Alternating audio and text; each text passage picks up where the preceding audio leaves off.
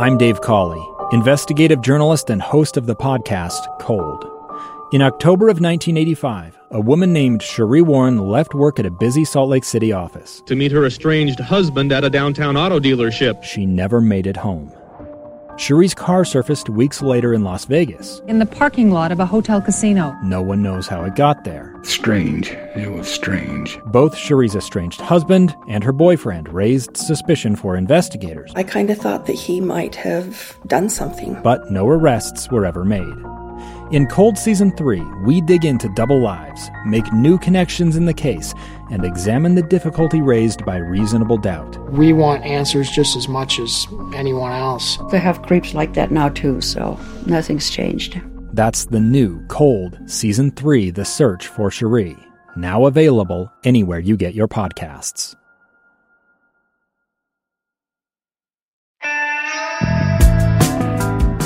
Ladies and gentlemen, my name is KeithStubbs.com. That's a fake background behind me. But I will say this the stage at Wise Guys, uh, you'll be happy to know I made it bigger.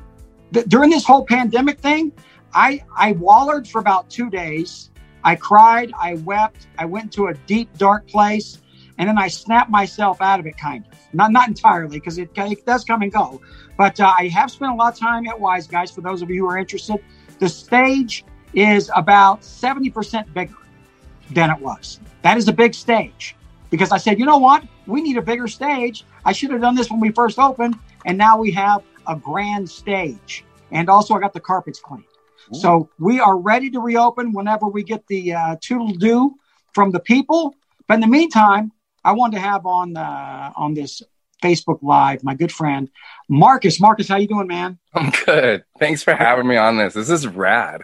I'm glad to have you on, man. So, how are you holding up through all this? And let let's let people know. First of all, Marcus, great friend, hilarious, and the last show done before the big shutdown was yeah. Marcus right here at Wise Guys in downtown. That's right. We were the we were the hundred hundred only social distancing. Don't touch anybody. Yeah, yeah. We were we still thought we were going to keep going after that, and then got shut down the next day. Yeah, I really thought it was going to continue. I, I thought, okay, you know, when I first heard about all this Corona stuff a few months ago, I was like, okay, well, that's not here. That's somewhere else. Right, right. And then it got closer and closer. And then I thought, no. And then they said, well, the capacity of the room where you're performing or a restaurant. Yeah. Mm-hmm. Then they said, well, it's 100 people. You're like, 100 people? Mm-hmm. And then it went to 10, and then, then that was it. But you did do the last show. You and Guy yeah. Seidel yeah. killed it. You were heroes. we had we had crowds for you. Yeah, we did. Suddenly, and then suddenly we shut her down, man man. I, I you know, it's. Uh, I know that we, I know that Wise Guys tried. There was the streaming shows that they did and everything that were really cool, and and um, I'm just really proud of all of the like the comics here in Salt Lake who have, it, even if they haven't been able to get on stages, they're still staying creative. They're still putting out content. You're doing this kind of thing, you know, allowing people to still kind of stay in their creative headspace. So I love that. Are you doing anything as far as social media other than what you did before? Are you have you increased that at all? Uh, well, you know, I think for the first couple weeks, um, it's been a thing. Like it's like we all got on and then everything got canceled. So the first week, all of us were like, "Hey, if you have, if you want to Venmo me some money, here's my comedy special." Right? We all did that, and then we were like, "Hey, the next week we're gonna do this from my living room. Here's my Venmo." And so it was like we all tried to get paid for like two, three weeks, and then by the fourth week, it was all like, "Hey, what's the seventh picture in your in your phone book? What were the first twelve bands that you saw on the?" so I've been kind of waiting for the trends to die because that's that's really what it was. If it's not if it's not all of us doing the same eight things, it's people arguing about whether or not this is real or whether or not politics. My whole thing is the minute this is over, right? 900 comics with longer hair, mustaches, and about 15 extra pounds are going to hit the stage all with their COVID material. You guys hear about this quarantine? You guys, you guys hear about this lockup? We couldn't get the toilet paper. We were using our t-shirts to paper toilet. That's the whole comedy world in about a month. So for me, I've been literally trying to like get above it and see like – look, here's the trends and here's the stuff and here's what everybody's doing and here's all the white noise. And then I have some things that I'm working on, some little videos that I want to put out. it was kind of like I didn't want to get caught up in all of the nonsense and white noise and and now it's just everybody's just restless. Like like Facebook is dead. I mean, I finished Facebook. I don't know if you finished it yet. It's really if you get to the end, there's a big old twist. Nothing happens.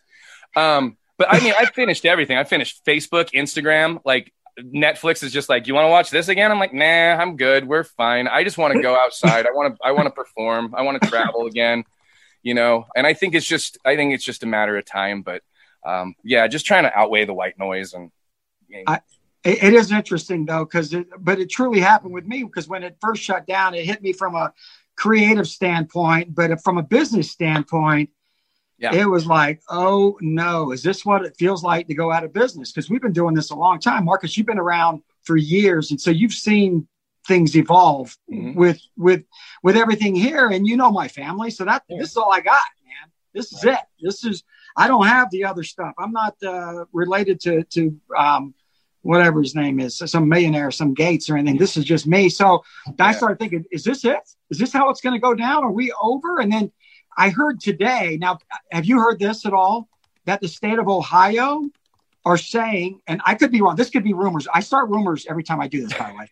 I heard that the governor of Ohio said that they're going to reopen everything and they're going to trust people to use their judgment. And the people that don't want to go out, uh, don't go out yeah. until you feel comfortable. And the people that do, still will. So, what are you? What's your reaction to that? Because I'm sure it seems to me there are some states that are hit harder, obviously, yeah. than right. others. What are your thoughts on that? You have thoughts on that at all? Sure. Um, you know, I've been trying very much to to look at every side on this because um, I think that there's a lot of there's a lot of misinformation. There's a lot of people that are scared, and there's a lot of people that are looking for reasons.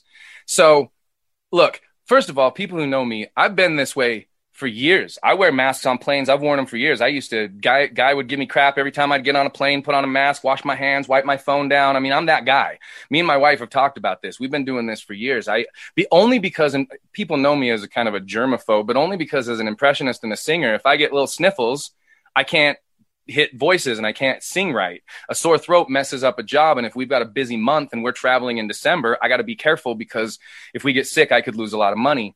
So I've always been careful and I've always been cautious. I've always washed my hands. I've, I, I cover my mouth when I cough. I, I think that, that all of this is just the world catching up with those of us who have already been, don't want to get sick. Um, I think there are limits. I'm also, by the way, not the crazy person who's like, I will not touch any. I'm going to the store. I'm not wearing a mask everywhere I go. I'm, I'm not. But at the same time, I haven't hugged my dad in two months. You know what I mean? Because he's yeah. 75 and I don't. So I'm I'm trying to balance between sensible reactions and um, continuing just the way I kind of lived. And I think once we get back to it, and I think we'll be back up. Honestly, I've heard that too. I know that some states, New York and places like that, it'll probably take them a few months. But I feel like Salt Lake and Utah and and all of us around here, we're doing all right. Our curve is flattening. I think we'll be back up around May. Um, I think it'll be you'll start same thing. You'll see people getting worried to go out. Um, and let them but here's the other thing and my, my wife made this point. She's like you know what's going to happen is everybody's going to go out and everybody's immediately going to get sick. They're not going to get covid but they're all going to go out and immediately get a cold because nobody's been around each other for two months and our immune systems are shot. Yeah. so all of us are going to go out there and then we're going to panic because we're getting sick. Well that's the thing is that we need to go outside. We need sunlight. We need fresh air. We need to be around people. We need to strengthen the herd a little bit. And i hope that people go out and and without just you know, going out and licking toilet seats and, and being gross. Just be, be, you know, hygienic and live your life. And I feel like, you know, this is, this is a good warning system for something worse. And I'm glad it wasn't. And uh, I think, I think we're going to be back to normal soon. And I really hope that, that, uh, th- and that's the thing. I will say this comics, if you're listening out there, stay sharp this is one of the biggest things. I've seen so many people like and I, I, know that people are starting to stay creative but like we need to stay in our performance headspace because the minute this is over things are going to open and people are going to need us to perform. And mm-hmm. it's like we need to be on our game. And i know that eh, we can't have a thousand comics all hitting the stage with with stage rust. You know we got to be able to stay in our zone. So i've been just trying to stay in my headspace knowing that like if the call came tomorrow that some company was reopening and they were going to do a welcome back, I'm ready to go. You know, and I yeah. feel like that's where I'm that's where I'm trying to live. Well, I have perpetual stage rust, so I don't think be anything different for me. Hey, we just got a question in. Do you think this is gonna? I'll paraphrase it. Do you think this is going to thin the herd at all for stand up, or do you think uh, there will be uh, an increase in? Uh, and you can you can you can give your opinion on that and your opinion on what should happen. Okay. Like wh- whether or not you think it's going to happen, I don't. And, and maybe it's the same, but Um, who knows? You know, there's been a lot of people who have been sitting around their houses and had a lot of time to think. And there may have been people who have been wanting to try comedy for the longest time and have never really had anything. And maybe they've been sitting around writing, and as soon as this is over, they want to talk about it. Um, because there's there's there's a lot of that. That's going to be interesting because this is going to be one of those moments where, like, for us anyway, as comics, it's going to change the business because for the next year, everybody's going to be doing this material. All the Netflix specials are going to be about the quarantine and the COVID and getting locked down and and different comics, the best of us, will find the ways to use those um, stories and link us as humans through the experience. And then everyone else, the other 95% of comedy is going to go, So you guys hear about this quarantine, huh? Italy? What's going on over there? Was the, the spaghetti changing? Just look, just stop and just I, I I really would love for for if if this is going to have an influx, then bring something new to the stage because uh, we've we've all seen the memes. We you know it's going to be it's going to be COVID jokes and Tiger King impressions and Carol Baskin. ki- This is comedy for the next six months, Keith. That's why I'm trying like to stay in my own lane and write for something that's gonna mean something in a year because this is gonna this came and went, right? This is going to do that. So I, I think that yes, you're going to see an influx of people trying stuff. You're going to see a whole bunch of new jokes. You might see some people who got up the courage and the gall in this time to go try comedy. Um, but I do think that there's also going to be um, a lot of people who maybe don't come back when this is over because maybe they this was the you know I think there's a lot of guys who hang on every week at the open mic just by a thread and maybe this distance will give them time to maybe go eh, I want to try something else. There's nothing wrong with that. You know, I don't think I don't think uh, I don't think there's such a thing as quitting comedy. I think there's a thing of going maybe this isn't my thing. Right. You know, Right. and and you know because i mean i can say that i haven't really um, done stand up stand up comedy for a long time me and guy have kind of focused on a music show so we do a little stand up Right. but i would i would say that i probably distance myself from that a little i'm not the guy that's at open mic every week but um but yeah at the same time i also have have a few ideas so i don't know i just I, I guess I'll try to see what everybody else is doing, stay in my own lane, and then and then hopefully just come back with I don't know a take on it that's different than everybody else's, maybe because you got to Do you think? Let, let me ask you this because I find you to be very, very funny, and also Guy is so funny. And together, you guys put on an amazing show. But also individually, I think you're selling yourself short. In my, this is my opinion, and it, you got to do, do what you got to do. But you're both selling yourself short by only doing Right. your Marcus and Guy show. That's just that's not to disparage what Sure. you're doing, but it's like you're really, really funny, and Guy's really, really funny, and individually you can stand on your own. And I miss that part Yeah. of Marcus and Guy. Yeah, you know, it's it's um to me, I mean, honestly, it was really more like you know, you mentioned I've been doing this a long time. 15, 15 years this year. Um which is it's crazy. I know, I 15 had no idea it was that long. 2005. Because I came in, I remember it. I can remember every how it worked. Um, I was at, I was working at K Bear as an intern, and comics kept coming in, and I would do bits and voices, and they would try to get me to come meet you, and I was really intimidated. And John Moyer finally got me to come meet you, and it Yeah. was the old, it was the old club and the old little office that was over where the kitchen ended up being in the West Valley, and um, and it was like a uh, Friday night or something, and John was performing, and he, got me to come by, and I came in your office. I remember this, and I walked in. You went, "Oh yeah, you're the voice guy from the radio. Do something." And I went, "Okay." and so I did like a thing, and you went, "That's funny. If you come back Sunday, I'll give you three minutes." And I went, "Okay." So I came back Sunday, and you gave me three minutes in front of Nick Tyson. And uh, and then I got off stage, and you went, "That's really funny. If you come back Tuesday, I'll give you another three. Because you used to be open. It was open every night of the. It was open like six days a week back there, five Yeah. days a week. So I came back Tuesday, and then Wednesday was open mic, and I didn't leave, and then I was there for the weekend shows, and I think from that point on, I just was in Wise Guys every every minute it was open. In fact, I remember one of my first experiences, and I tell people about this about being ready. Um, and this this is just such a great Keith Stubbs memory because um, it was just it was just what you did to make us ready, and I appreciated it so much. But we were sitting there; it was the Harland Williams show, sold out, every seat in the club, and there was about twenty of us standing in the back as we always did because it was all just comics, just like barnacles hanging on the comedy boat trying to get five minutes, and the Scatman song came on and the lights are going and skit the scat man and we're and you you did the announcement because it used to be by you did the lights over by the kitchen and uh-huh. walked by to go do the ladies and gentlemen and you walked by the back and you went you just looked at us all 15 20 of us standing there and you went marcus go open ladies and gentlemen and i went okay and i took my i'm taking my jacket off like let's go and i ran up there and did like 10 minutes and I remember what was so funny is I had no idea that I was going to do that. Years later, when I ran into Harland Williams, he went, "You're the guy that came up and did the bit about the Star Wars," and he was doing. was that was that was a little more Don Knotts than but than than Harland, but he he remembered that night as much as I did, but for a different just because he had remembered that night. And um, so to me, that was like that was what was so great about this is is is is always being pushed, but through that 15 years in, you know, it was kind of like I I looked at the business and uh, there was a thousand guys that could stand on a stage and fill it with with comedy and just like me. And um and there's a lot of people and as we all know comedy's subjective. And so I had put out comedy specials and I put out all of this. And and it was like after last comic I don't know if I've ever told you this but after last comic like I got beat up online so bad um, for doing impressions. Everybody said you're not a comic. Comics don't do impressions. Impressions are just like it's like a ventriloquist. You're not even doing. I mean, I got beat up. So when I got off when I got off that tour, I said I'm not going to do voices anymore.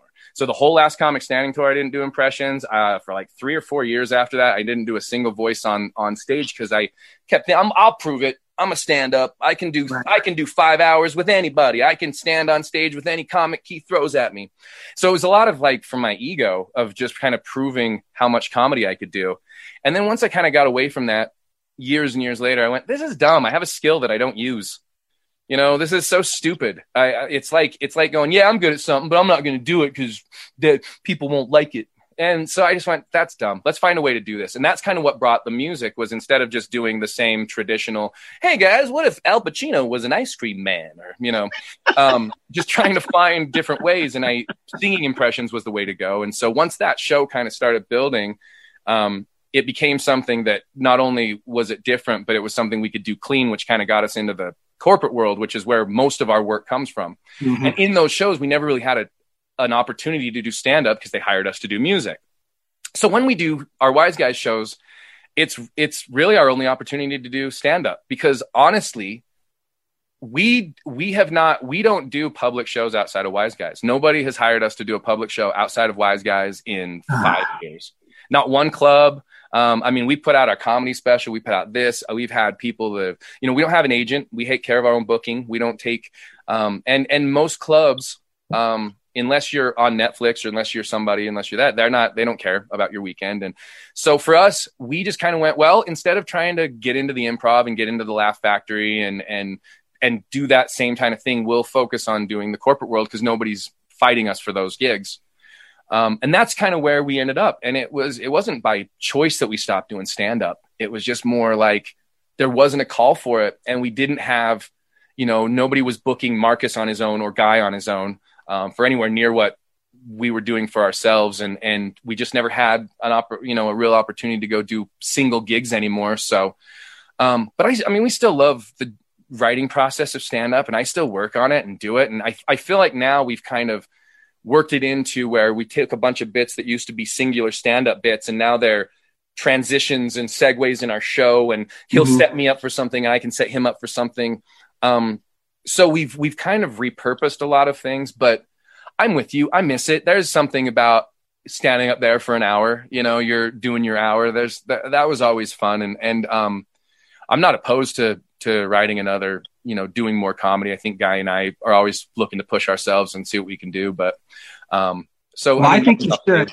Let, let me ask you this. So, last comic standing, I was around for a good chunk of that. I yeah. went to the performances yeah. in Las Vegas, and right. you just absolutely killed it. So then after, because this is back to what you said earlier. So then after that, you were getting worked over by people because uh, because of the impression. So it was Yeah. just like on social media, obviously social media, Well, that type of thing. Yeah, I mean, it was. It, we didn't really have because I was on that show. God, it, this feels weird to say. Isn't it weird that was a dozen years ago? Is that that, was when 12? it was? 2008. 2008. So it was 12 years ago. So right now in in where are we at? April. April was the month we I this was the month that we were living in the house in in LA filming the weeks of stuff and then we were off for May and then it started at the end of May and then ran for the summer and then we caught back up with it at the end in August Right. which is when you kind of came down to Vegas and all of that Yeah. um, but yeah, it was we. So we didn't really have like Twitter, and it was like I mean, I still had MySpace back then. You know, I mean, this was Oh, wow. Instagram wasn't a big like I did. I literally when this was on, my MySpace page was going crazy. That's how big this was. I didn't have a Facebook page back in 2008, um, and Twitter was what it was. I mean, unless you were Ashton Kutcher, you know, you, people didn't. It wasn't the same kind of thing. right. But there was a lot of comedy websites. I don't know if you remember Shecky and like oh all yeah, those- yeah, all yeah, of yeah. those and they would just do these these articles every week about how terrible we all were um, about what a terrible show it was and how you know real comics weren't getting shots and all we were was a bunch of like i remember one article where they called me jeff dye adam hunter and oh who was the other comic? There was another comic. All three comics who were nothing alike they called us a bunch of dane cook wannabes.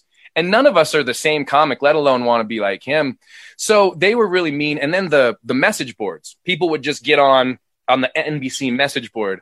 And so I, I remember the very first episode and i was so excited because i'm i'm this guy that's like i'm living in fixed income housing. My i can't make my car payment. I'm just trying so hard to get along.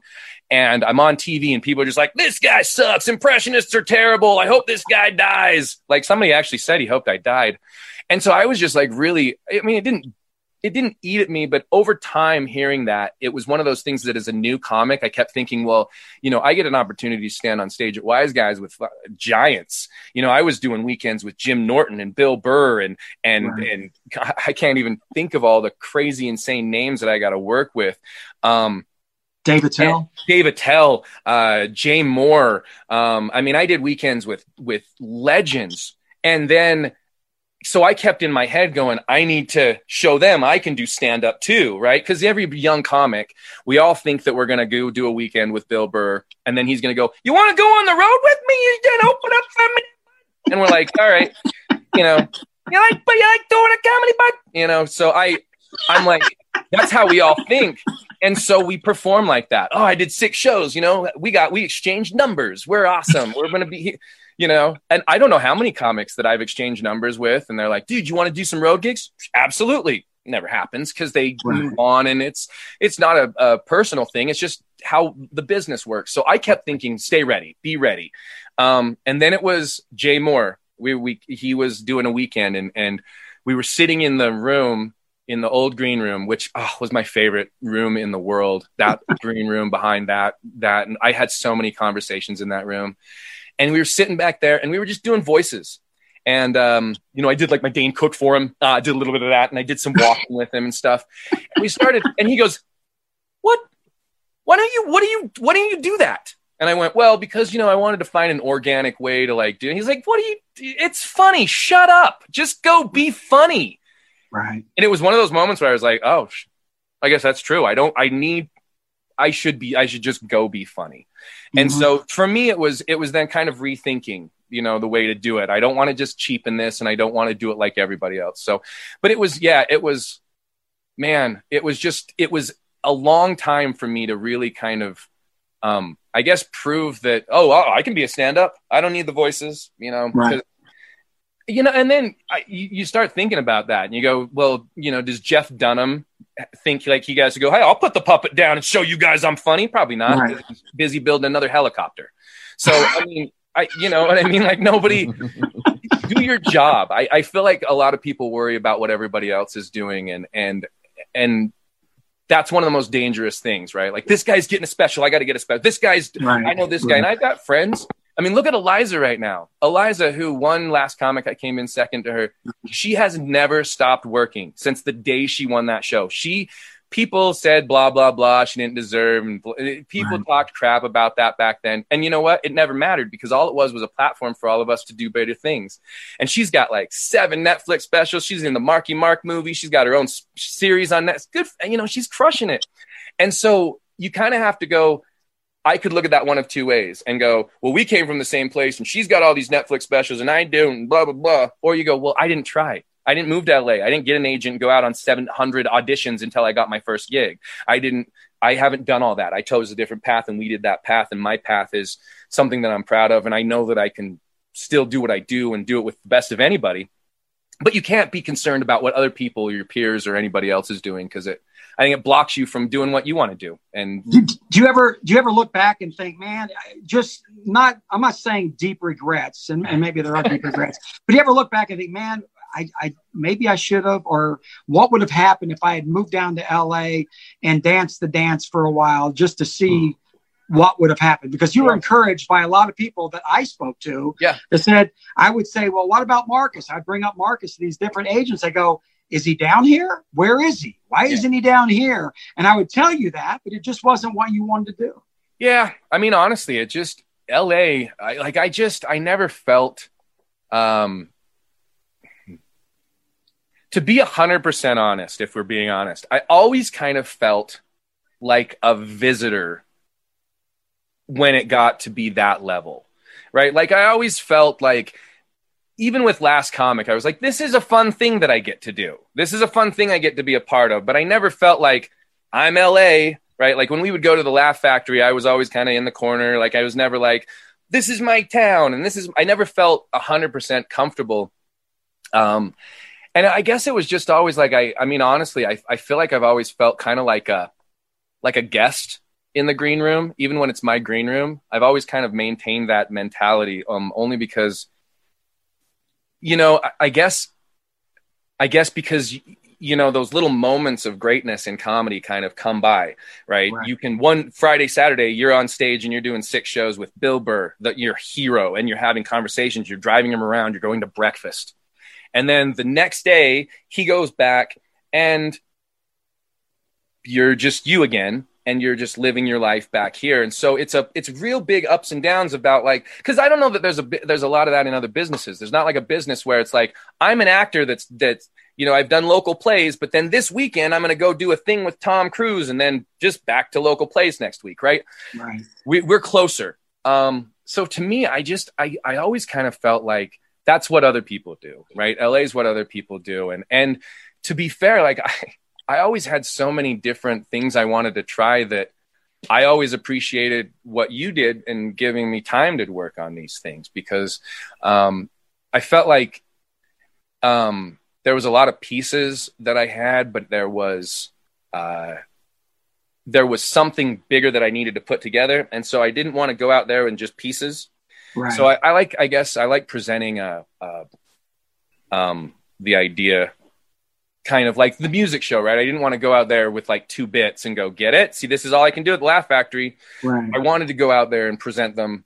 Here's a show. This is something that's done. We are, you know, and again, I mean, like it's, I don't know that I have that mentality too, because I know a lot of those people, they go out there and they get on, they go after audition after audition after audition. They're always this and, and they're performing at the Laugh Factory and they're on they're on that thing, but then like you know D- Dave Chappelle shows up and he get and and now that's fine. You were here, good for you. But Dave Chappelle showed up, or Adam Sandler's here, right? There's always there's always going to be these people up here, right? And, and, in towns like that, they're very prominent, and they they just drop in. They can just show up, and you're always kind of reminded, oh, I'm still down here, right? Or I'm I'm I'm friends with, but I'm still here, right? Like right. I can be buddies with all these guys, but I'm still this guy. So to me, I was like, look, I'm just going to take advantage of having a local club that gives time to locals, and I'm going to develop myself to the to the very limits of what I'm capable of. And then that way, if the world, if and when the world comes knocking, um, we're ready. And now that's kind of what we do is when we show up and we do events and people are going, this is amazing. What is this? Where's this been? And I go, well, you know, I don't know. And also the, the the other thing is is with the music show, and we've been focusing on it for so long. It was one of those things where like every time we tried to sell it to anybody, every time we tried to pitch it to anybody, um, they were like, "Well, what about the copyrights? And what about this? We can't actually, I we can't air this. I mean, you guys are making fun of music, but it's other people's music."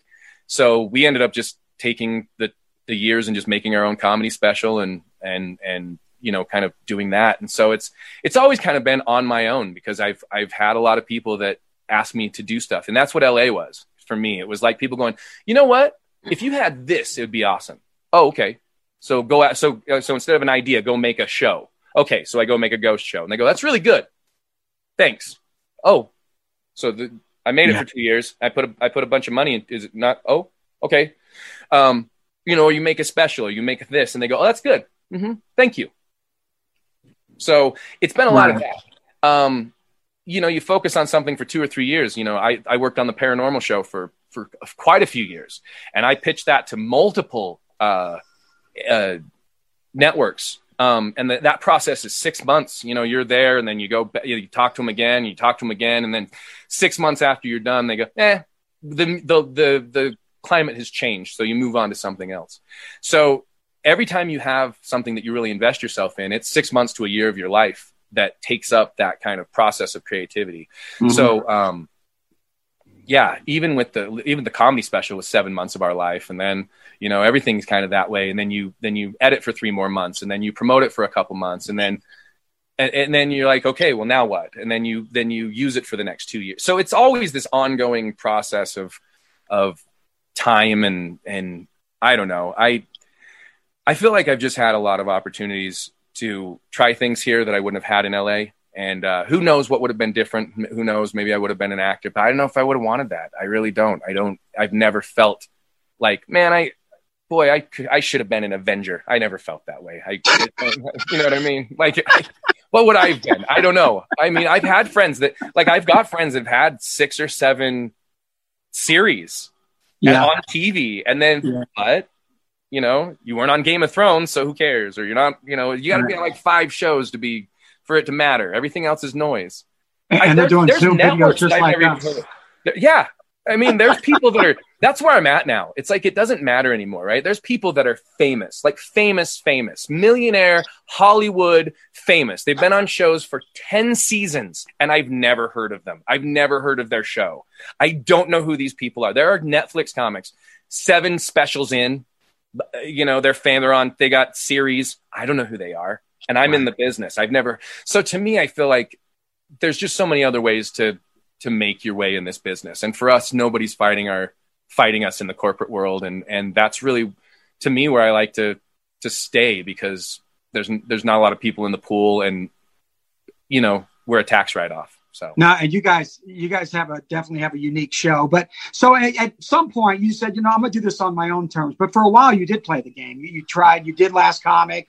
That went really well for you. You were runner up, right? And that what yes. you were runner up? And that's huge. Mm-hmm. And then, and then, but then you, it was like, well, you need to play this game. And I think you tried for a while to to accommodate, but it was a struggle. But now you're doing your own thing, and you feel, are you fulfilled? You feel like this is it? You good?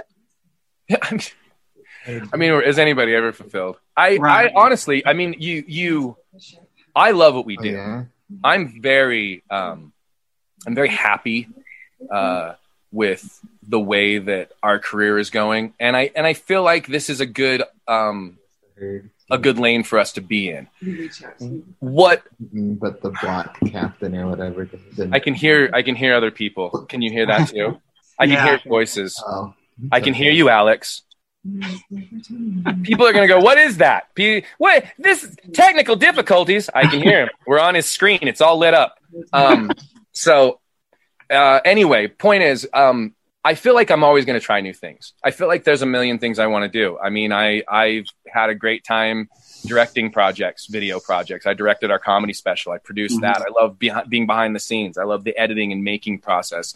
Um, you know, um, I, I talked to you about this, and I've talked to a few people. My goal with trying to build a clean comedy corporate comedy agency here in our state and nationally even um, because i think that there's a lot of benefits for people who want to work clean people who want to focus entirely on that world um, and you know giving people an opportunity um, in addition to that while this has been down i've been learning other skills i've been you know trying to work for my buddy's company because uh, mm-hmm. i you know there's there's um, this has proven to me that nothing is nothing is a given right just because they're stages doesn't mean we're going to be allowed to be on them and so um, I, I kind of want to be as as as as good as as many things as I can be, um, and as skilled as as many things as I can be. So if somebody comes knocking and needs me to be the performer, that's great. If they need me behind the the, the camera, that's great. If they need me to to to write or direct, I do coaching. I help people um, mm-hmm. with projects and stuff like that. So when people need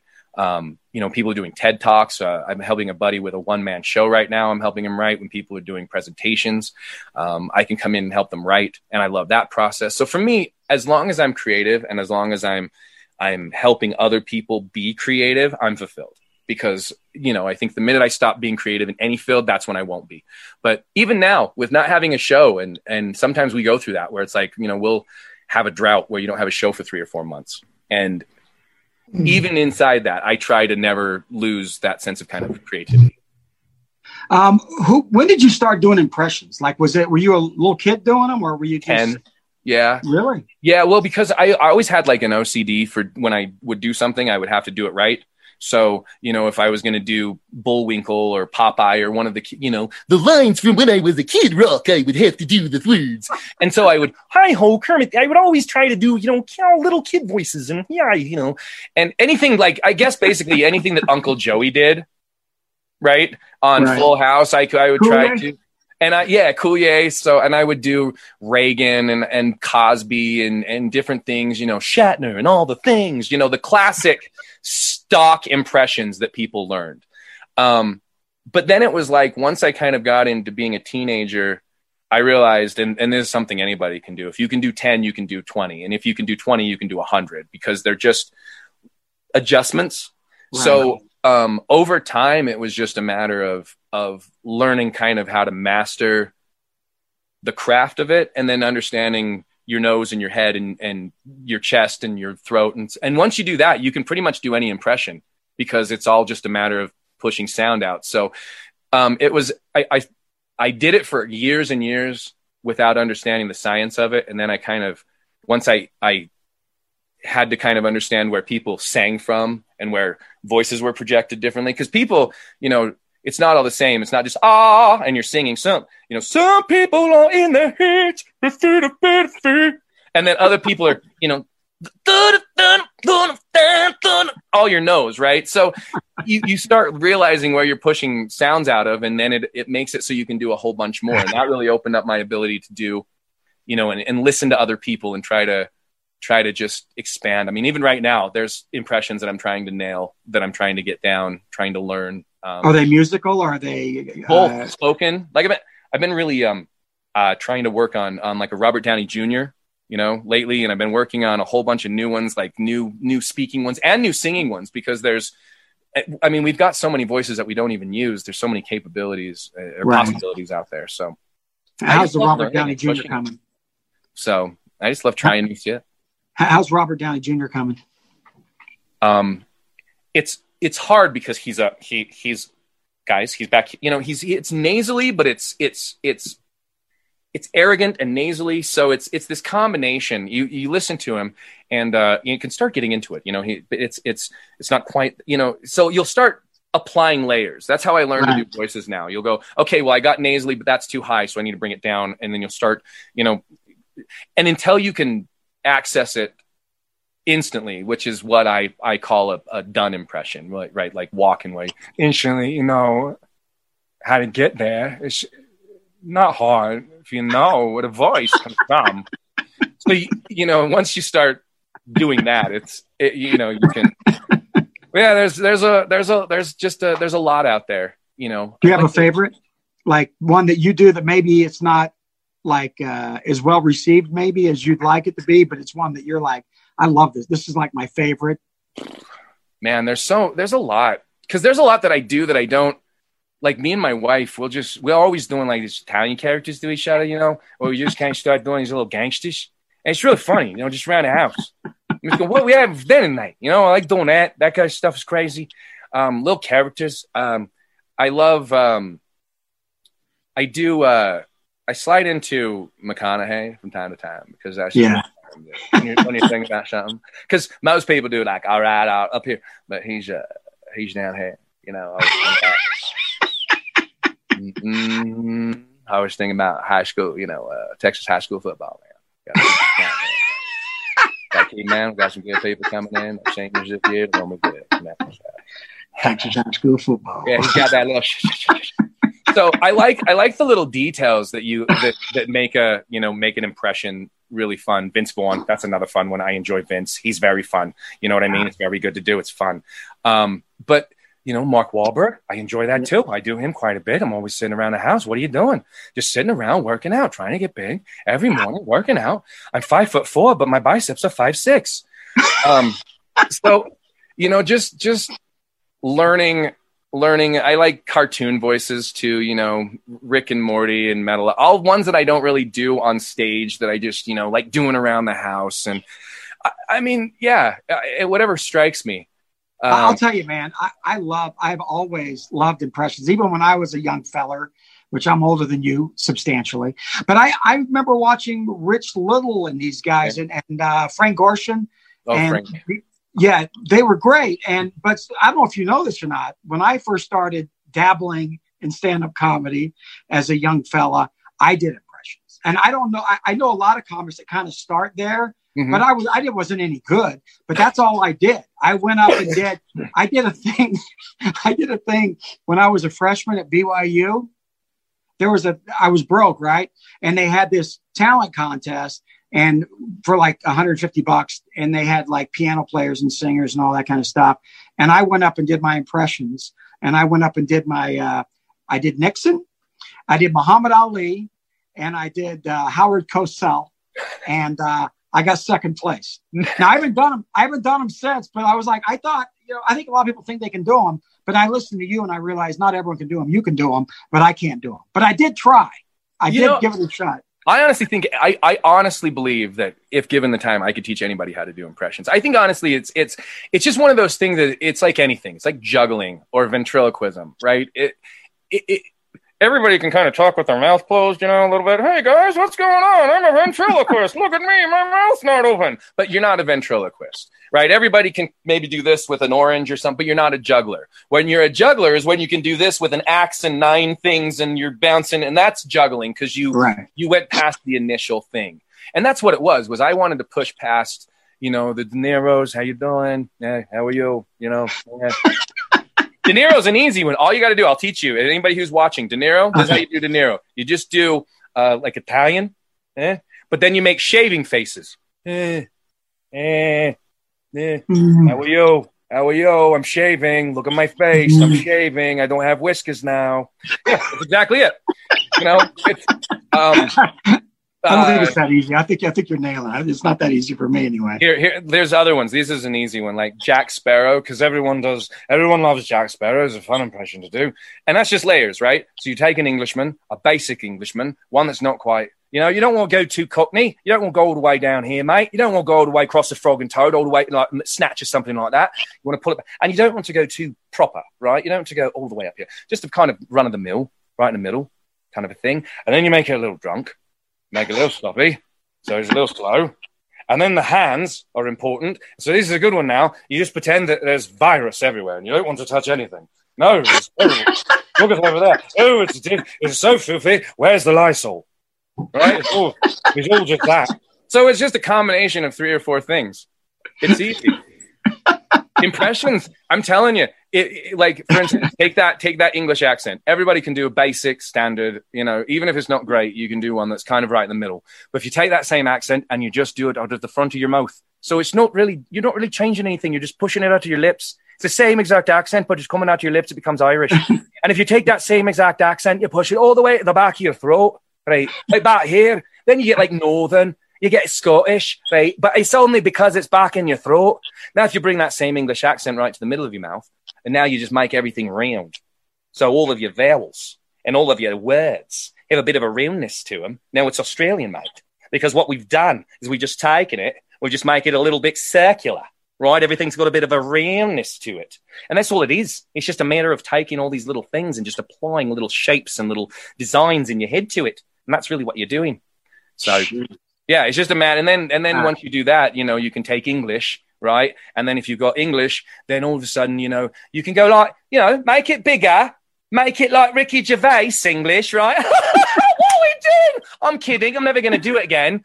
Um, or you can, you know, make it a little more Jason Statham. What are you doing? I'm here to drive cars and look good in suits. That's what I'm doing, right?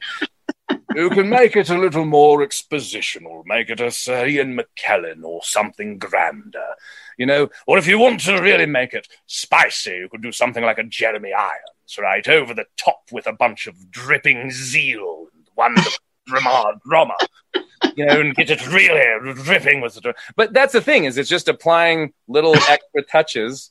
And how far do you want to go?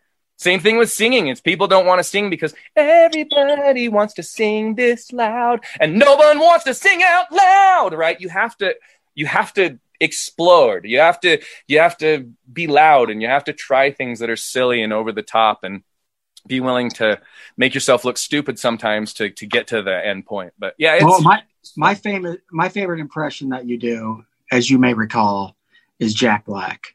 When, when you oh, listen, I know you dig it. I know you're digging the jack, and I love it. I love it. Tenacious Keith. Reverend Bill, rocking for you. I'm gonna get back on a wise guys and laugh at Magoo. Woo! I love it. Ready to do, fit and Keith Stubbs rocking to the party. Come on, ho! I love him. He's he's a bit of an explosion. Super explosivo. So yeah, he's, he's fun, but again, it's just just insanity, right? it's it's fun. I I love doing them, and that's one of the reasons why, like, I guess I wanted to kind of invent this show is just so it we had a place where every voice had a home. So no matter how silly it was, or no matter how out of nowhere it was, we could find a way to use any voice. Um, you know, and and so it's yeah, even even even by accident, we've had ones just creep in sometimes, and we'll just I can find a way to to do it. let, let me ask you a question. So when this whole thing went down last month with the virus and everything, uh, you guys lost a substantial amount of work. How do people get a hold of you? Um, these these corporate people that are looking because you're right. People are going to be looking for let's get back together. Right. Let's make everyone happy. There's a everyone. There's a lot of trauma, a lot of sadness, a lot of uncertainty out there, as we all know. So Yeah. how do people get a hold of you guys to book you for their events? uh, marcusandguy.com. If you go to marcusandguy.com, there's um, you can contact us from there. Our our, our whole uh, comedy special is hosted on there. You can go on there and or you can just watch the trailer if you're curious about what we do. Um, there's a whole bunch of scenes and deleted scenes and clips and links to everything we do. All of our podcasts and all of our social media is there. So any anything you need to do, you can go to marcusandguy.com. And, if that doesn't work for you, you can always go to wiseguyscomedy.com and then email. My wife gets the emails because she uh, responds properly. She's not she's not terse like I can do. And uh, and then we'll send we'll send it your way for sure. So Yeah. and then Marcus, we're going to open soon. I'm going to challenge you, Marcus, and Guy. If Guy gets wind of what we're doing here, I, I would love for you guys to. Uh, I, I think you should continue and and, do more stand up uh, just on your own. And it's not to once not to diminish at all what you're doing musically with the Marcus and Guy show, but I would love. I would love to see you on stage again, just doing your thing, uh, the way you did before, and, and not to not to take away from what you're doing otherwise. But I think I, I would love it. To be honest, I think it'd be I think it'd be a fun challenge to do a to do a stand up night. And I think it'd be fun to do kind of like an off night where we just get up on stage and just do just do stand up. Um, definitely easier. Uh, but uh, but I yeah, uh, challenge accepted. I'd be fine. Well, we're gonna we're gonna get back open before you know it. It's all gonna work out, right? Everything's gonna work out. It's gonna I believe that. I totally do, and I think people need to as well. I think that that as as with most things, when when there is a tragedy or people are scared, the number one thing people turn to first is comedy. Uh, Mhm. Saturday Night Live was the first thing that came up after 9 11. Um, people wanted to start laughing again. People wanted to start being able to do this. I think when there's you know, we are always the satirists. We are always the ones who try to get a little bit lighter um, energy focused on to certain things. And so that people are going to need to hear us joke about this and people are going to need to know that it's okay to laugh again. So um, I can't be one of the people, I can't wait to be one of the people to get up there and help them do it. We're, we're going to love having you again, man. Uh, Marcus, thanks again for taking the time. You're a This good friend. awesome. I, I really do appreciate you doing this. Yeah. I, I did. I hesitated to ask because I didn't know. I don't know where everyone is mentally. Some people are like, you know, I don't want to talk about anything right now, and I understand. I do understand that. Some people Yeah. are like, man, I, I can't even go there.